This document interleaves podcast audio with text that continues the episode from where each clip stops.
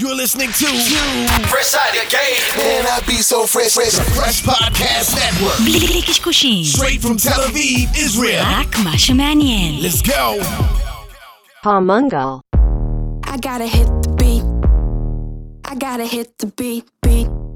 I gotta hit the beat. I gotta hit the beat. Beat. I gotta hit the beat.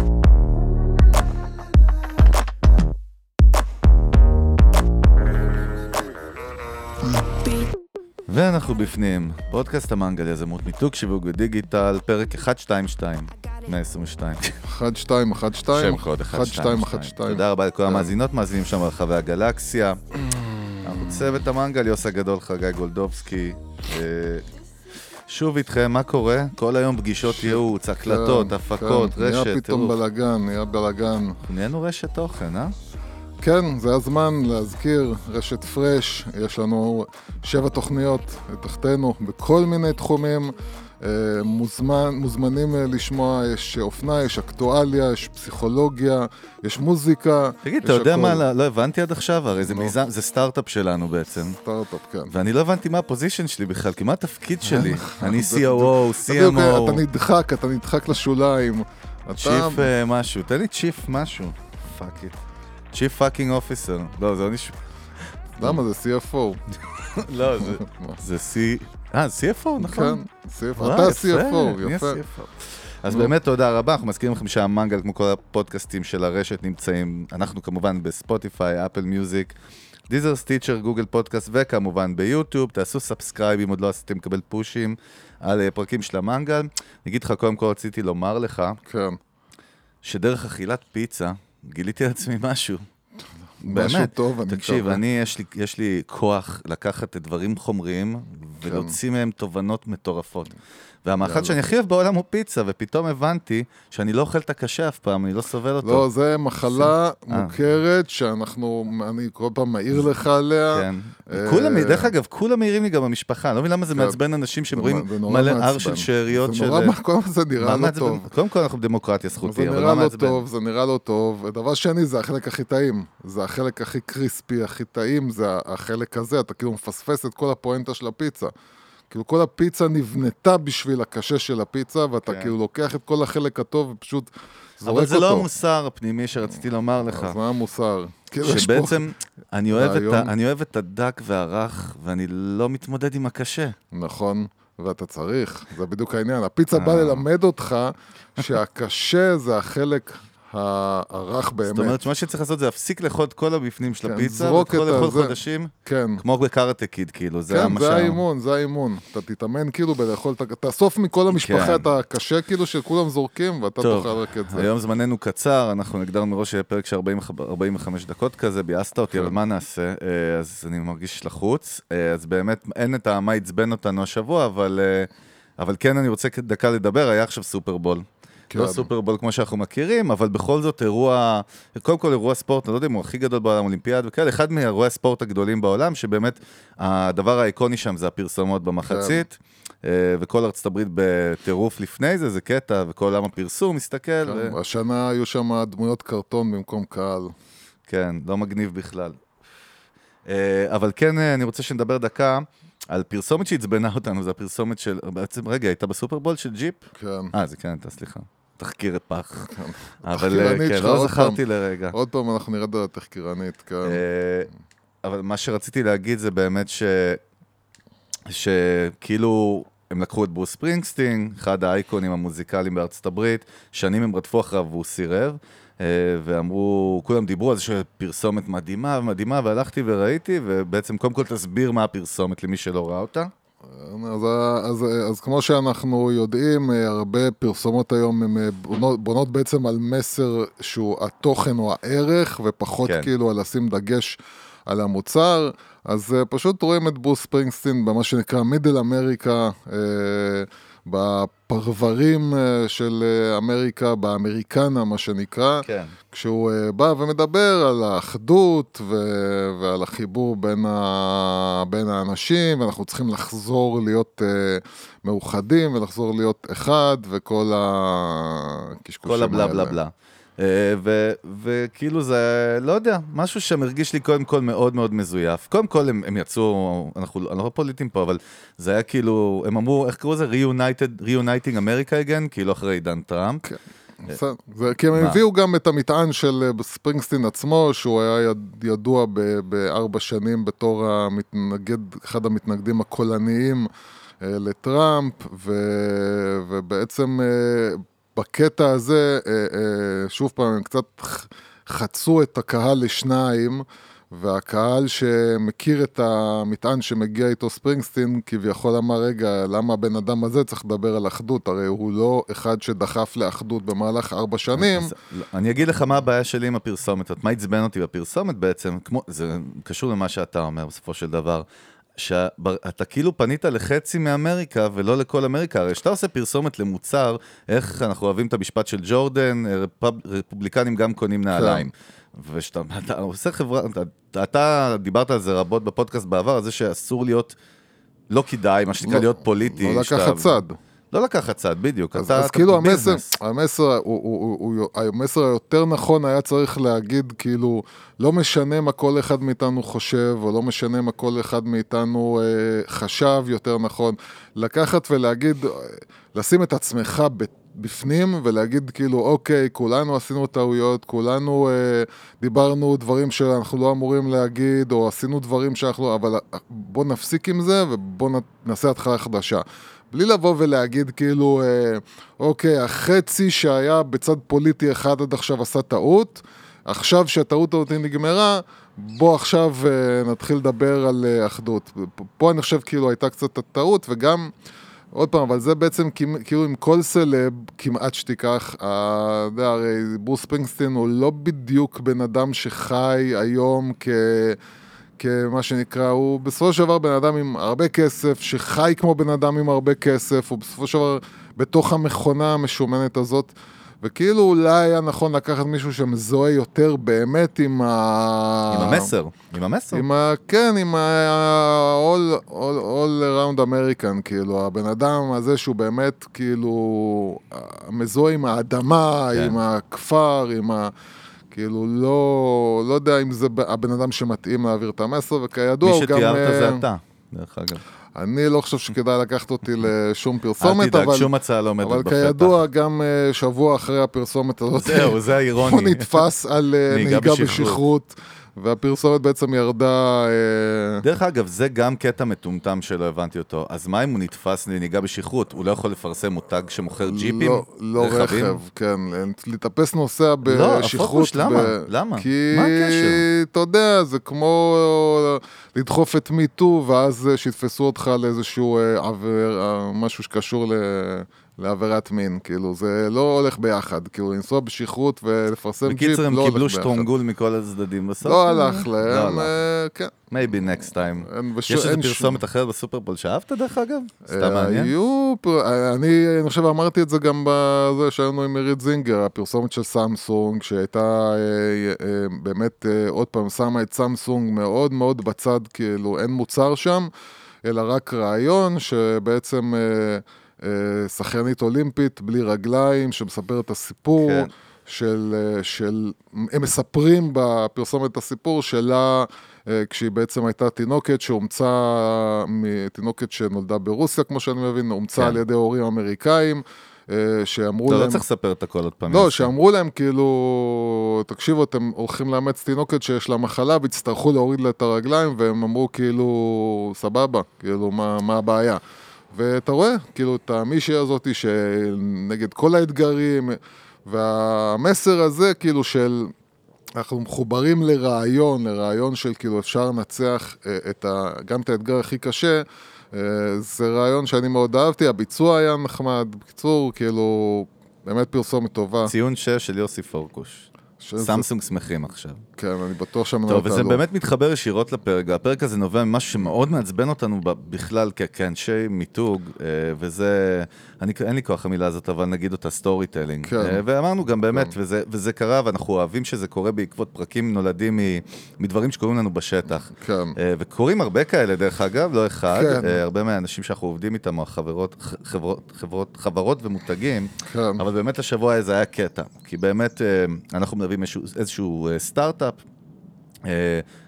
סטארט-אפ מדהים, עם כל הסיפור הכי סקסי שיכול להיות, עם שוק גדול, מקול שיוצא לגיוס, ואנחנו עוזרים שם בבילדאפ של הסיפור, ואז היינו בפגישה בשטח עם הפאונדר, ופשוט כאילו, אתה יודע, זה היה בית ספר שלם לשבת ולראות שם את הטעויות האקוטיות האלה שקורות, שאנשים באים לספר סיפור, והפרק הזה דרך אגב הוא רלוונטי באמת גם למישהו שהולך למשקיע, גם למישהו שבונה קמפיין פרסום, יוצר תוכן, כל דבר. יש בעיה מאוד גדולה, את האמת, יש מיליון בעיות, אבל בוא באמת תתחיל להכניס אותה משם, אני אגיד לך איך אנחנו נבנה גם את הפרק, הכנתי כמה נקודות של מה הטעויות בסטורי טלינג, ואנחנו נתייחס אליהם, הכנתי גם מלא דוגמאות כזה שאנחנו אוהבים, אבל אני לא אתן את כולם, ניתן אולי דוגמה 2 לחברות שעשו את זה טוב, לא עשו את זה רע, גם מותגים אמריקאים, אבל יותר נדבר על מה לא עושים. יופי, זהו.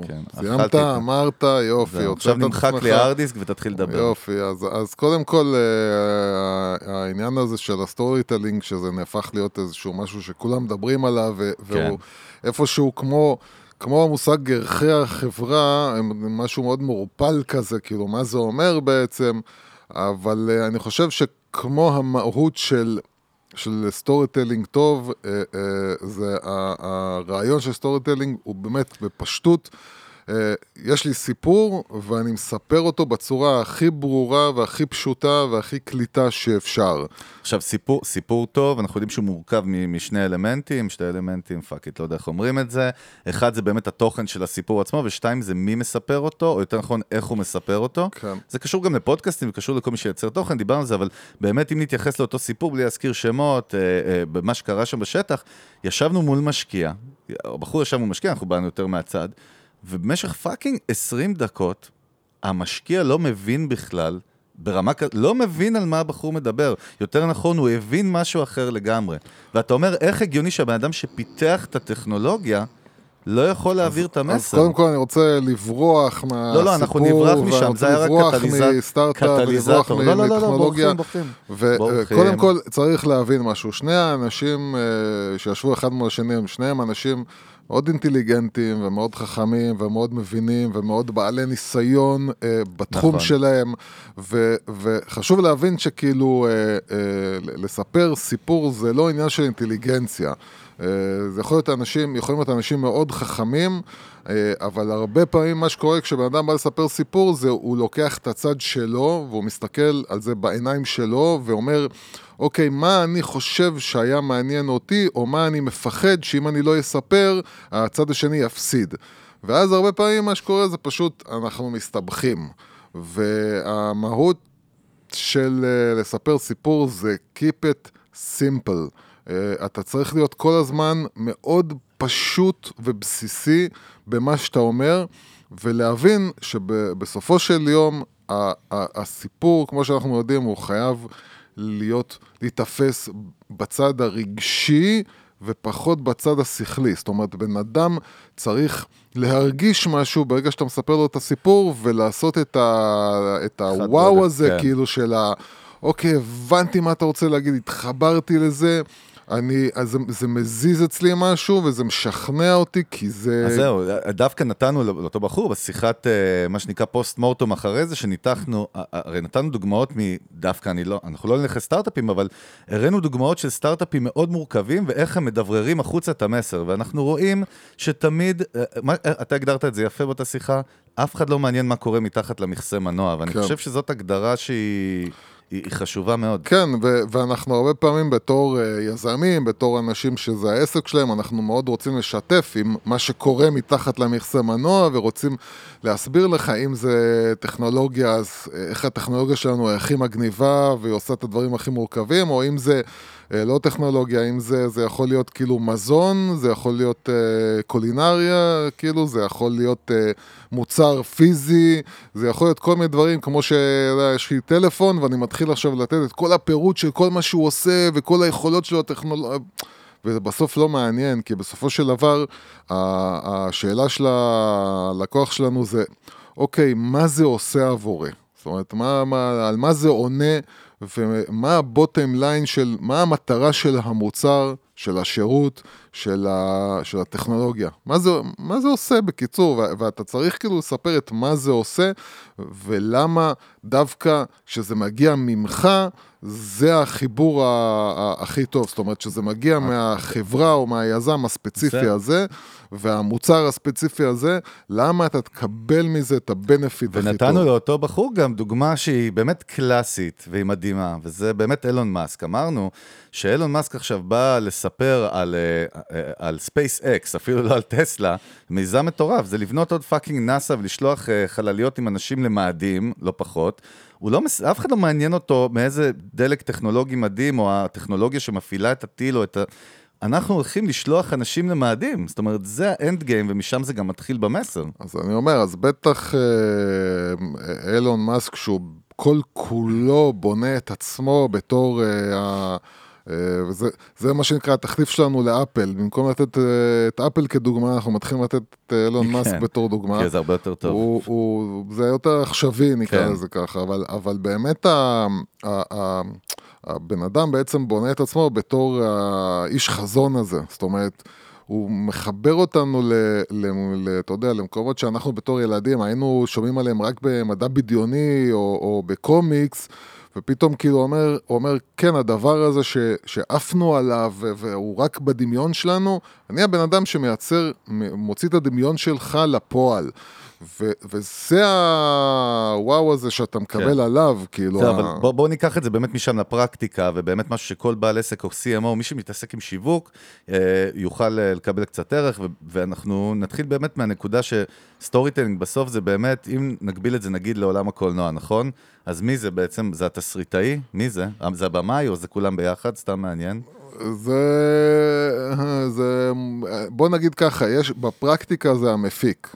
דווקא המפיק? באמת? כן, כי המפיק בסופו של דבר הוא הבן אדם שהולך להביא את הכסף.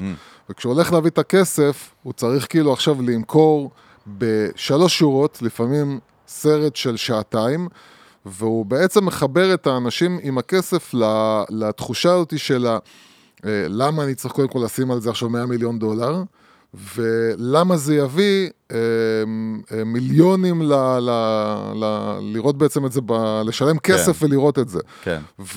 וכשהוא מספר את הסיפור, הוא מביא בעצם את הדמויות, הוא מביא את הקו הסיפורי העלילתי, אבל הוא מביא אותו בצורה כזאת, כשהצד השני מבין בצורה מאוד פשוטה, למה 50 מיליון, למה 100 מיליון איש הולכים לראות את זה, כי זה נוגע בכל כאב, אתה יודע, הרבה פעמים כאילו, אחד הסיפורים האהובים בהוליווד זה האנדרדוג, זה הבן אדם הזה שהוא מתחיל מלמטה, ובניגוד לכל הסיכויים, ובניגוד לזה, רוקי, למה רוקי באמת הוא סיפור מאוד מאוד קלאסי, שנעשו עליו עוד 100,000 סרטים שדומים, זה קארטה קיד, וזה כל מיני סיפורים כאלה, כי כל אחד מאיתנו בעצם... הוא רלייטו, אתה מתכוון. זאת אומרת, יכולים להזדהות איתו. כי כל אחד מאיתנו בעצם הבן אדם הזה, שנתקע באתגרים, שלא תמיד מצליח, שלא כל דבר יוצא לו, שיש לו חלומות, שהוא רוצה להגיע אליהם, ומרגיש כאילו שהוא לא יכול להגיע, כי יש הרבה דברים שמורידים אותו למטה ומקשים עליו, ואתה פתאום רואה את הבן אדם הזה שהוא כמוך, הוא התחיל באותה נקודה כמו שלך, אבל... הוא בניגוד לכל הסיכויים הצליח, והאנדרדוג זה אחד הסיפורים הכי קלאסיים שהכי קל לבסס עליהם סרט בגלל זה. אז זהו, שאנחנו עכשיו מדברים סרט, אנחנו מדברים על יצירת תוכן או על מסרים שיווקיים וכל דבר, ובאמת בגלל זה אני חושב שמשהו שאנחנו תמיד אומרים פה, באמת רואים, אתה יודע, אתמול ישבתי אצל חמתי, והיה מאסטר שף, שדרך אגב זה מדהים, הם שמים כמו סם בתוך מאסטר שף, שגורם לך לשבת ולבעוט באנשים עושים קציצות וקורבות. כן. ואתה, כאילו אפילו אתה לא אוהב את זה, אתה רואה את זה. יש שם משהו ממכר בצורה זויה. אבל אתה יודע, היה פרסומות. כן. היה איזה 3.5 דקות פרסומות, ובגלל שזה המקצוע שלי, אז אני הרגשתי טוב, כי אמרתי, רגע, אני בעבודה. אני בעבודה עכשיו. אתה בעבודה. זה איזשהו משהו. זה מקצועי, אני פה לא בשביל זה. אני לא פה בשביל זה, אני השעון דופק. אבל ישבתי וראיתי את כל הפרסומות. כל הפרסומות, ואתה יודע, אשכרה, אמרתי, בא לי להתקשר ליוס עכשיו, שבת לראות את הפרסומות נתח. כולם נופלים לאותם פאקינג מלכודות, אבל כולם מופקים בטירוף, מושקעים, עם פרזנטורים מאייל ברקוביץ' ועד מה שאתה רוצה, מי שאתה רוצה. אין שום דמות ש... I can relate to, וזה קטע שאנחנו חושבים על נקודה, וזה אחת הנקודות שרשמתי גם בסטוריטלינג באמת, אף אחד מהדמויות אין לי שום חיבור אליה, ואני לא מרגיש שהיא מייצגת אותי באיזשהו אופן, בסיפור עצמו, אתה מבין? זה הרבה יותר חמור מזה, וזה כבר, אתה יודע, דשנו בפרסומות ישראליות כבר, לא, אנחנו מתייחסים את זה בקשר לנקודת להזדהות.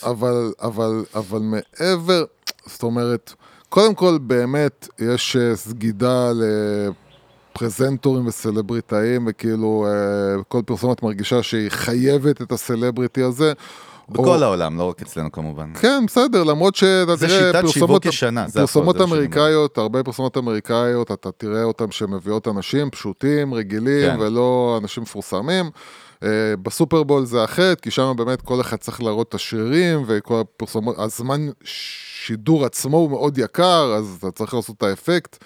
אבל כשאתה רוצה מהסופרבול, רוב הפרסומות לא משתמשות בסלבריטיז, אבל הקטע הוא באמת המון המון משקיעים בהומור, בבדיחה, בפאנצ'ליין, בסלב, ולא מספרים באמת את הסיפור, זאת אומרת לא, הם כאילו נורא נורא בלחץ של להעביר ב-30 שניות או ב-60 שניות, כאילו המון המון רעש והמון זה, אבל...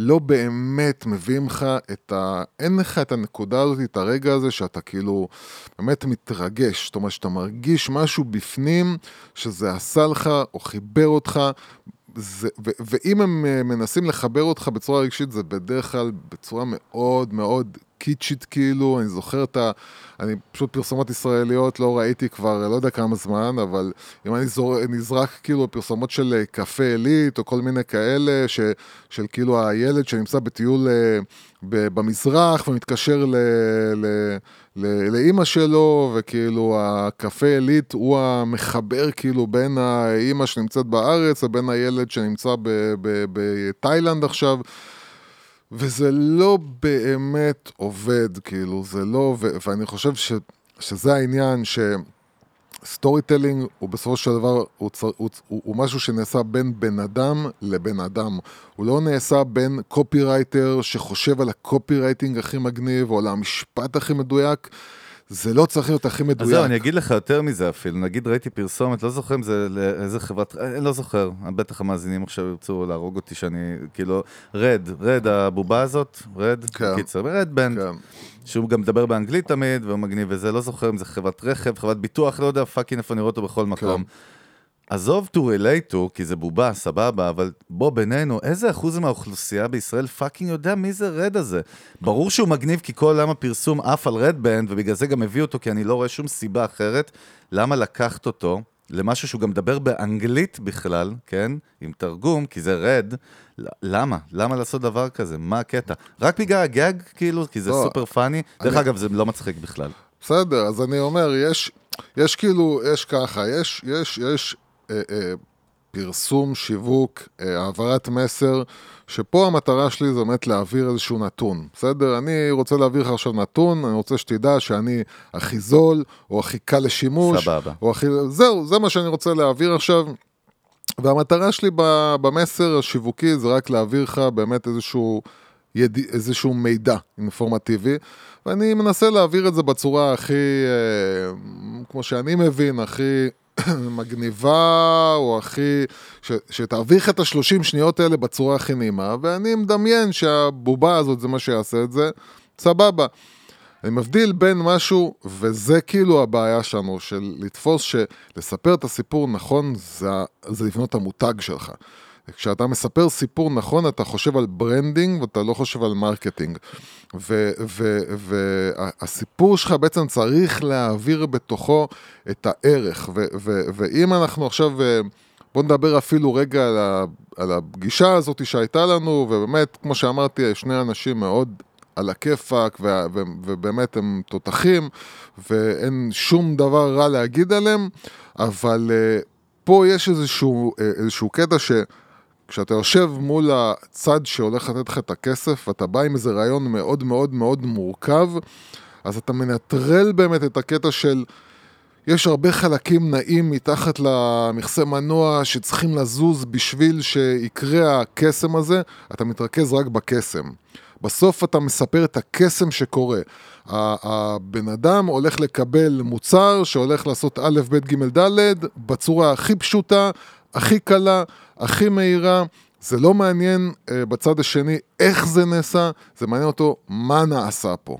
והאנשים רוצים בסיפור לשמוע את הקסם, וזה יכול להיות, דרך אגב, זה יכול להיות אינסטלטור, זה יכול להיות סטארט-אפ, זה יכול להיות חברה שמייצרת טלפון, זה באמת לא משנה מי אתה, זה משנה רק דבר אחד, להבין שבצד השני הוא רוצה לשמוע את הקסם שנוצר מהשירות או מהמוצר שאתה מייצר, הוא לא מחפש לדעת איך זה נעשה. הוא רוצה רק לדעת את הבוטם ליין, והבוטם ליין הזה בסופו של דבר צריך לזכור, הוא עבר מבן אדם אחד פועם עם לב, שנושם אוויר ואוכל אוכל וחווה משברים, אל בן אדם בצד השני שהוא בן אדם בדיוק כמוני, והסיפור מסופר מבן אדם אל בן אדם, ובגלל זה כל מה שהבן אדם הצד השני רוצה לשמוע, זה רק את הערכים האנושיים. אז זהו, בואו ניקח באמת דוגמה אמריקאית מהממת שמצאתי, מותג תכשיטים קטן בארצות הברית. מותג תכשיטים. כן, דווקא תכשיטים אתה אוהב לאו-טק, נו מה. נו. אבל באמת מותג מעניין שבאמת נתנו אותו כדוגמה לאיך עושים סטוריטלינג טוב ואותנטי, שנוגע בלב, מייצר רבניו גם בסוף. זה נקרא לוקה פלוס דני, דני. זה שם מוזר כזה, כאן איזה שמות שלהם. לא יודע. אוקיי. לוקה פלוס דני, כן, לוקה פלוס דני. אז פרד מגנני מאיזה איטלקי אחד, בקיצור, הוא אבא שלו שהיה ילד, אני חושב בניו יורק, ראה את אבא שלו, באמת יוצר, אבא שלו כאילו היה מעמד הפועלים, הוא יצר תכשיטים בעבודת יד, היה קראפט ארט כזה, אתה יודע, ובאמת הוא ראה אותו מילדות עושה את זה, ואז יש לו סיפור שהוא מכניס אותו גם בתוך הסיפור, ממש סיפור כמו סרט, אח שלו הפסיד לסרטן, ונפטר מסרטן, ואבא שלו גם נפטר, והוא החליט שאחרי שהאח שלו נפטר מסרטן, הוא ייקח דווקא את זה כאילו איזשהו מניע שייתן לו להרים מחדש את החזון של האבא ולמכור תכשיטים בעבודת יד. ואתה רואה גם באתר שלהם ובתוכן וידאו שהם עושים, הכל סובב סביב הסיפור הזה של המשפחה שלנו. הם כל הזמן אומרים יותר מזה, כשהם פונים ללקוחות, הסלוגן שלהם זה From our family to your family, וזה ממש אהבתי, כי הם כאילו מסבירים לך שגם אם אתה בוחר, אתה יודע, תכשיט לחתונה, או אתה יודע, זה לא משנה למה, כאילו אתה לא סתם קונה מוצר, אתה מבין? ויש בזה איזושהי, יש משהו, אבל הסיפור הזה, דרך אגב, אתה תראה גם ברמת הוויז'ואל, כל מלא בתמונות כמו מוזיאון של האבא וכל הדרך שהם ידעו לתפור את זה, פשוט מושלם. הסיפור הקלאסי של הסיפור. דרך אגב, הערכים, אם אתה רוצה, ה-value שלהם זה family. כן, כן, ברור. וזה דוגמה יפה, תכף אתה תדבר על זה, אבל מה שאני בא להגיד, שימו לב איך הפכנו משהו שמוכר סתם תכשיט, למשהו שהוא מוכר ערכים, וזה מרתק בעיניי. אהבתי שאמרתי, וזה מרתק בעיניי. לא, אני אהבתי את זה שאמרת תכף אני אדבר, אז אני מחכה לקטע הזה שאני אדבר. ארדיסק נמחק. אז אני אומר, פה יש לך את מה שנקרא, את כל התבלינים ואת כל המוצרים לסיפור, כאילו יש לך אח שמתמודד עם מחלה, אבא ממעמד הפועלים שעבד קשה בשביל להגיע לאן שהוא הגיע, ובן שממשיך את הסיפור המשפחתי. לגמרי. יש לך פה בעצם, וצריך להבין, אחד הדברים שקורים בעידן דיגיטלי כמו שלנו, שבו הכל נהפך להיות למהיר, אינסטינקט ומאוד מאוד דיגיטלי בעצם, זה שאנשים מאוד מאוד רוצים להתחבר לדברים חמים ולדברים וגם שהם לאנשים, הם שמו את הפאונדרס בעצם בפרונט. זאת אומרת, בדרך כלל מוצרי תכשיטים, שים לב אבל, תראה את הגאונות, מוצרי תכשיטים גדולים גם לא יכולים לשחק על המשחק הזה. אני אומר לך כל הזמן שהמוצרים לא מעניינים אף אחד. המוצרים לא מעניינים אף אחד. מה הם גרמו ללקוחות להרגיש שהם חלק מהמסע של המותג, ברמה כזאת? המוצר הוא דבר מאוד, מה שנקרא, פרקטי. הוא צריך לעשות את המטרה שלו בצורה טובה. זאת אומרת, יש לי הבטחה מסוימת, הבטחה לגבי הטלפון הזה, הבטחה לגבי הכוס, הבטחה לגבי בובה, לא משנה על מה, אבל יש הבטחה. הבובה הזאת צריכה לעשות משהו, הטלפון צריך לעשות משהו. זהו, פשוט שיעשה את זה. מכאן ועלה, המוצר כבר לא מעניין אותי. עכשיו אנחנו מתעסקים אוקיי, מה בעצם מוכר את המוצר הזה, ומה הופך אותו למיוחד? וזה רק הסיפור שמאחוריו. אתה מבין שלסמסונג פה, שהזכרתי מקודם, הם מבינים שאין להם שום דבר מיוחד לספר. אין שם איזשהו סיפור אנושי מאחורי סמסונג, אבל הם מחברים את עצמם לרעיון גדול יותר מהטכנולוגיה, וזה, אנחנו עומדים מאחורי אנשים שמנצחים אתגרים. פה יש לך את בעצם את העסק המשפחתי, שזה האלף בית של למכור ולשווק את עצמך. זה, אם יש לך עסק משפחתי, זה לשים את זה בפרונט, כי אנשים מאוד מאוד מאוד מתחברים לעסקים משפחתיים. אנשים מאוד מתחברים להיסטוריה של מוצר, וזה גם פודקאסט האופנה המופלא שלנו. מתלבשות על זה, פרק שמדבר על יד שנייה. טרור יד שנייה, זה שם... אז אנחנו פחות בטרור, ויותר כאילו בקטע, אני יודע, אבל בקטע שבעצם מה הופך לבוש יד שנייה לכזה מושך, שאתה יודע שיש לה בגד הזה היסטוריה. כאילו לבשו אותו אנשים, והאנשים האלה כאילו יש להם סיפור, והבגד הזה הוא לא איזה משהו שעכשיו הגיע מהמפעל, כאילו יש אחוריו סיפור, ופה במקרה הזה באמת יש לך את כל מה שאתה רוצה, יש פה את הסיפור של האח שנפטר ונלחם במחלה, ויש לך את האבא, ויש לך את הבן הממשיך, ויש לך את העסק המשפחתי.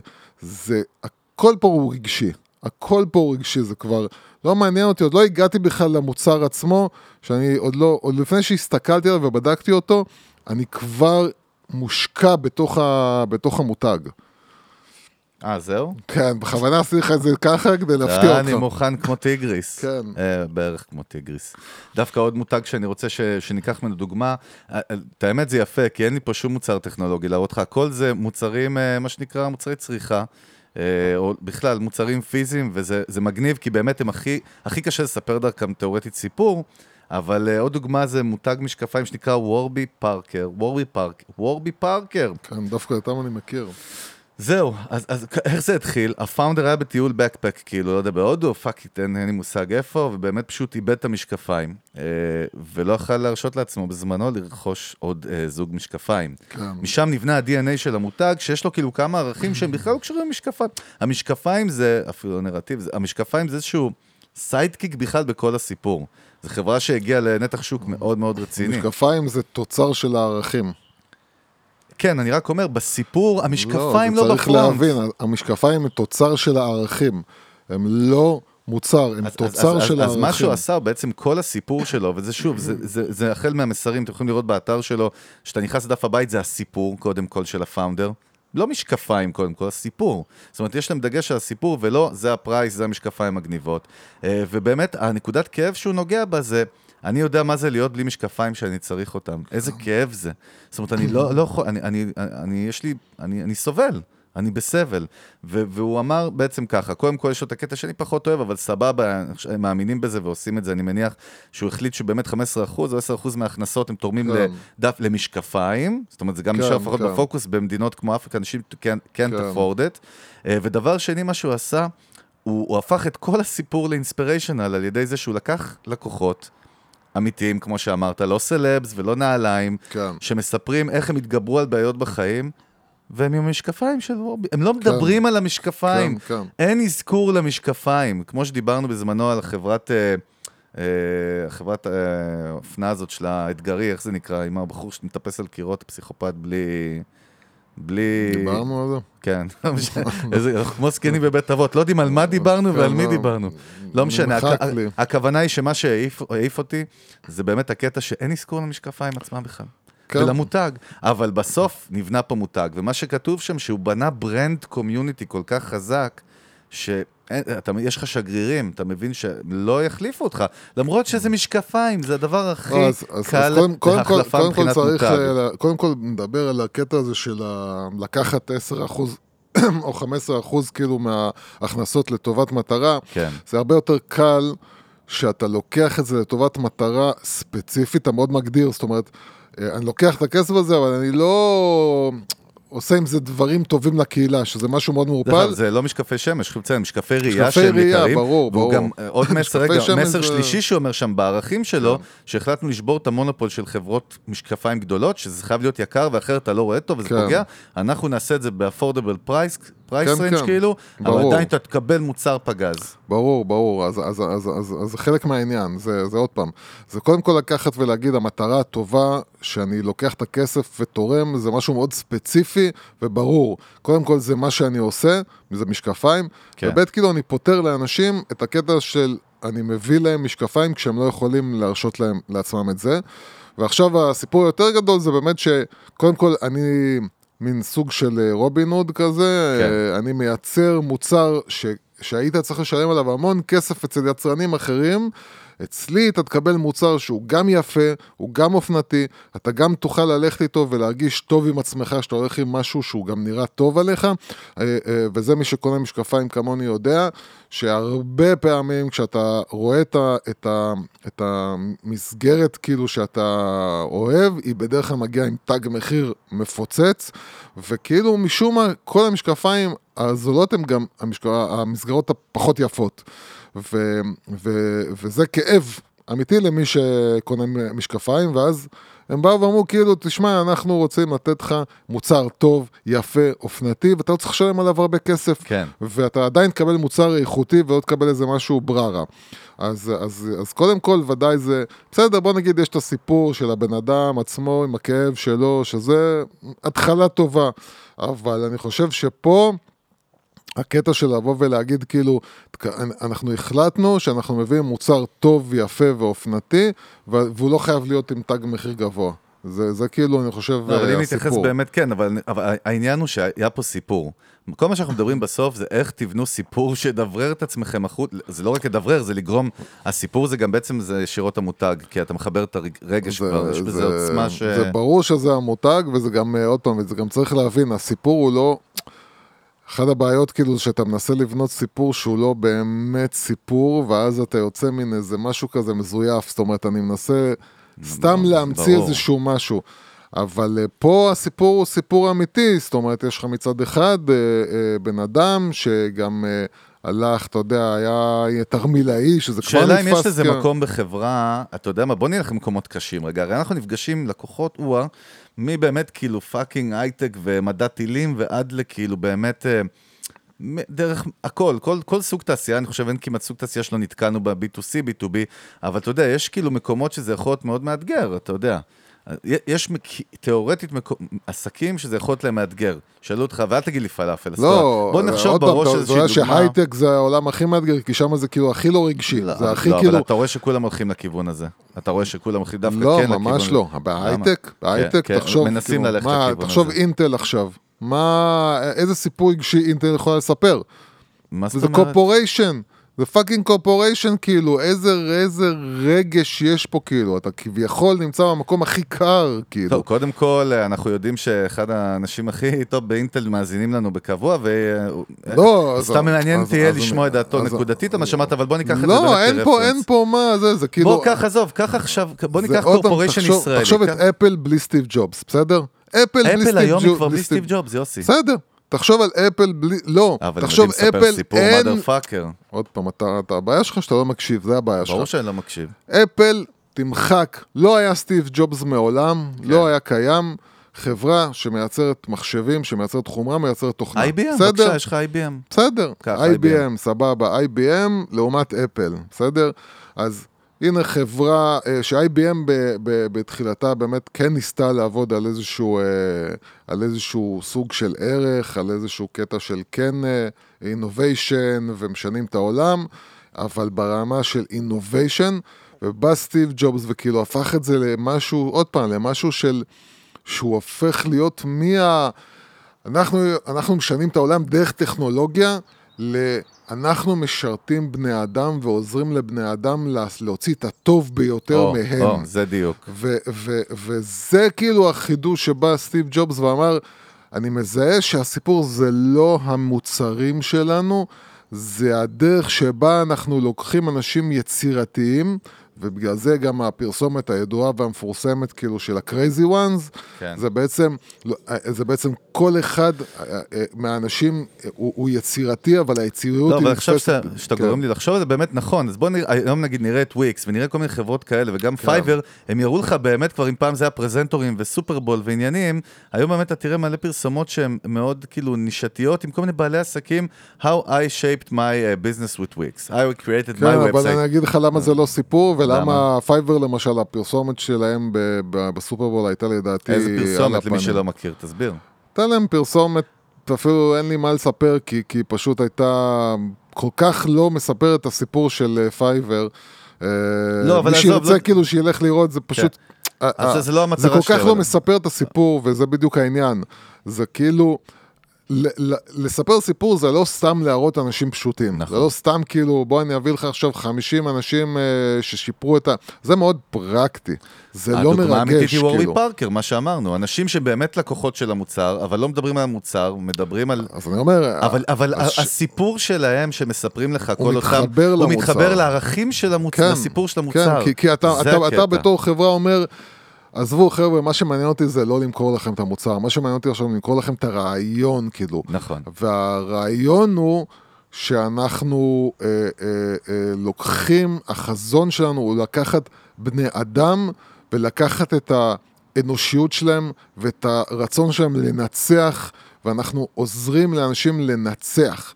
הרעיון הוא לחבר את עצמך לרעיון של, לערך הזה של אני עוזר לאנשים לנצח, אני עוזר לאנשים להגיע לטופ כאילו של היכולות שלהם, בעזרתי הם יכולים לבצע את זה, אני פה בשבילך, המוצר הוא בכלל לא אישו, כי הוא לא מעניין. זה קשה לבעלי עסקים, וגם ל-CMO זה קשה לצאת מהמשוואה. לחברות טכנולוגיה. עזוב טכנולוגיה, זה קשה לאנשים גם שמתעסקים שיווק, אתה יודע, המקום שאנחנו מדברים עליו, זה קשור בסוף גם ליצירת תוכן, איכשהו, אבל זה המקום הכי קשה, זה המקום הכי קשה, בוא, הוא דורש הרבה יותר זמן, הרבה יותר כאילו ריסק, עד שאתה תראה תוצאות, זה דורש, זה כאילו ספרינט מרתון. זה גם לא סיילס, זה גם לא סיילס, וזה קשה לאנשים, כאילו, אנחנו לא מתעסקים במחירות.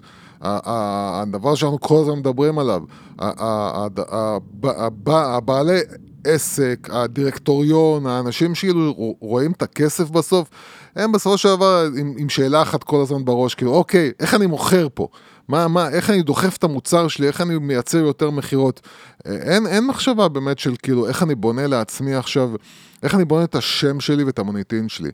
ולספר סיפור, הסטוריטלינג זה לספר, לייצר לעצמי מוניטין, וזאת הנקודה, זה מה שאנחנו מנסים לעשות, אנחנו מנסים לייצר לעצמי מוניטין, וכשאתה בא ומספר את הסיפור, אתה בעצם גורם לצד השני להבין, למה אני רוצה את המוצר שלך, בסדר, הוא עושה את מה שהוא עושה הכי טוב, אני מקווה, כי אם לא אז אנחנו גמורים, כן?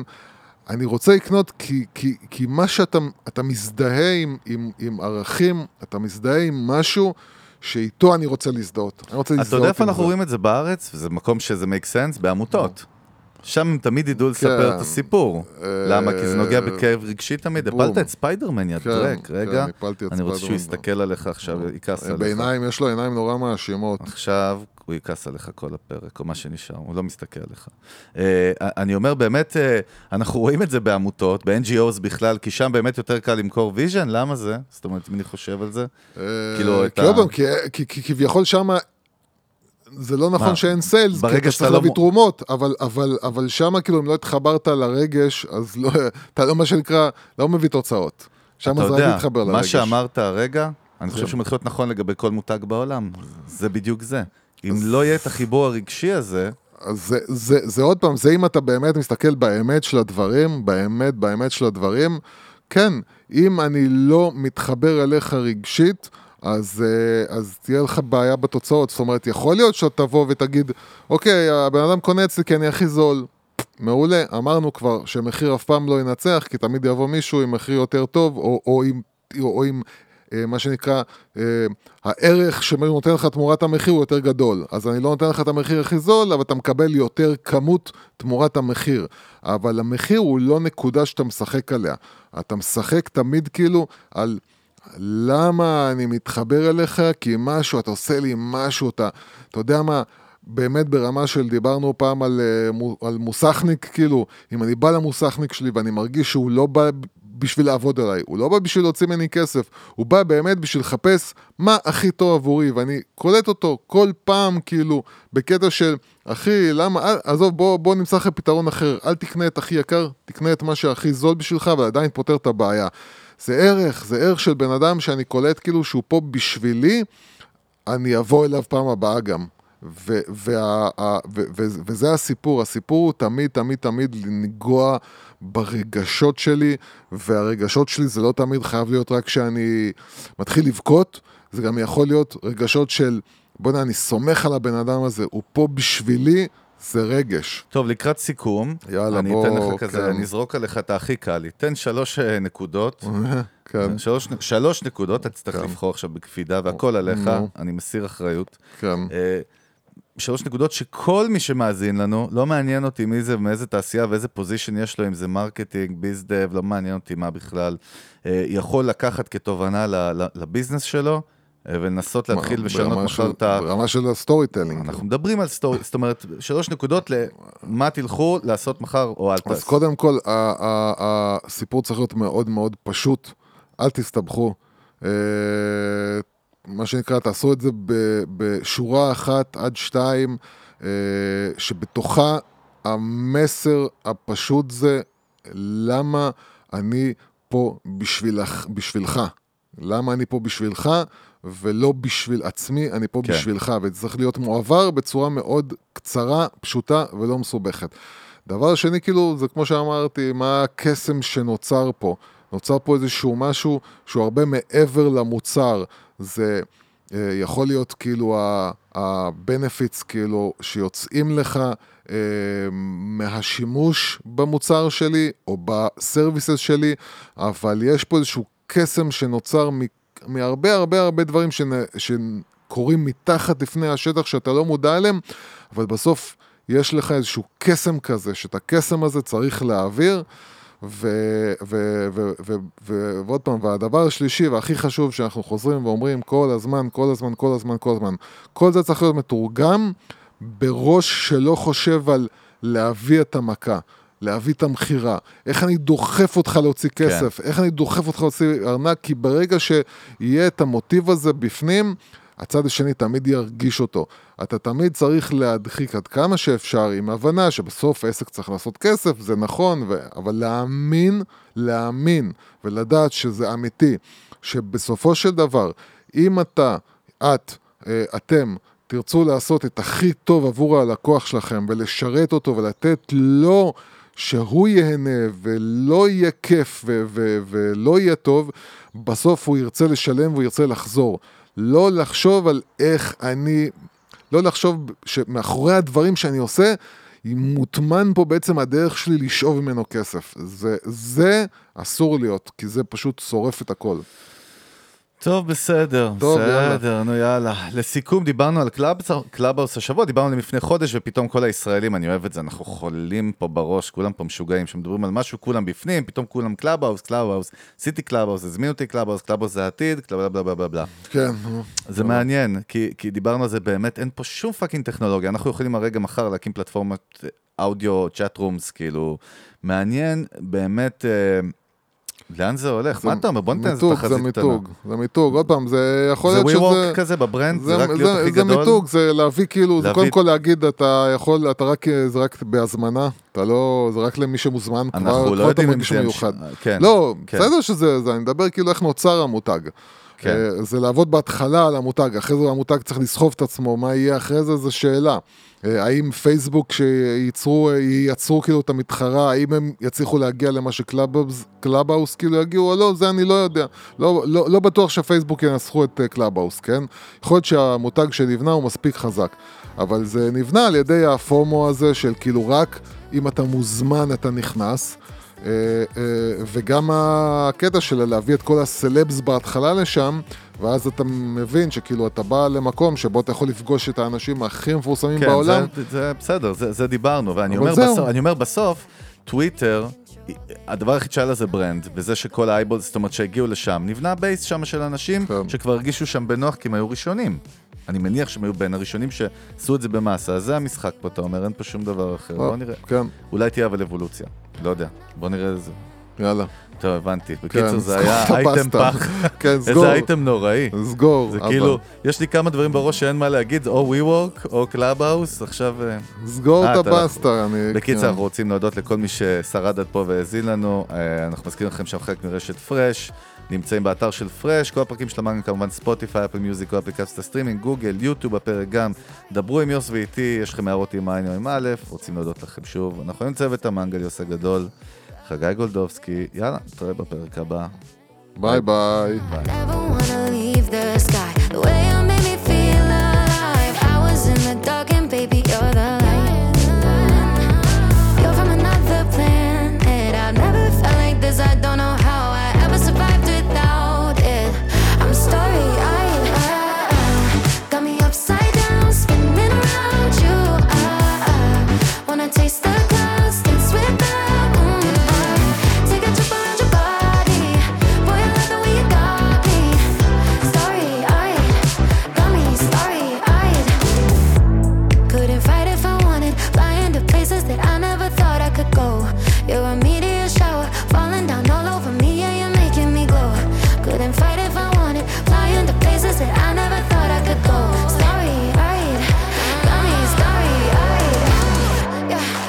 Upside down, spinning around you. Wanna taste the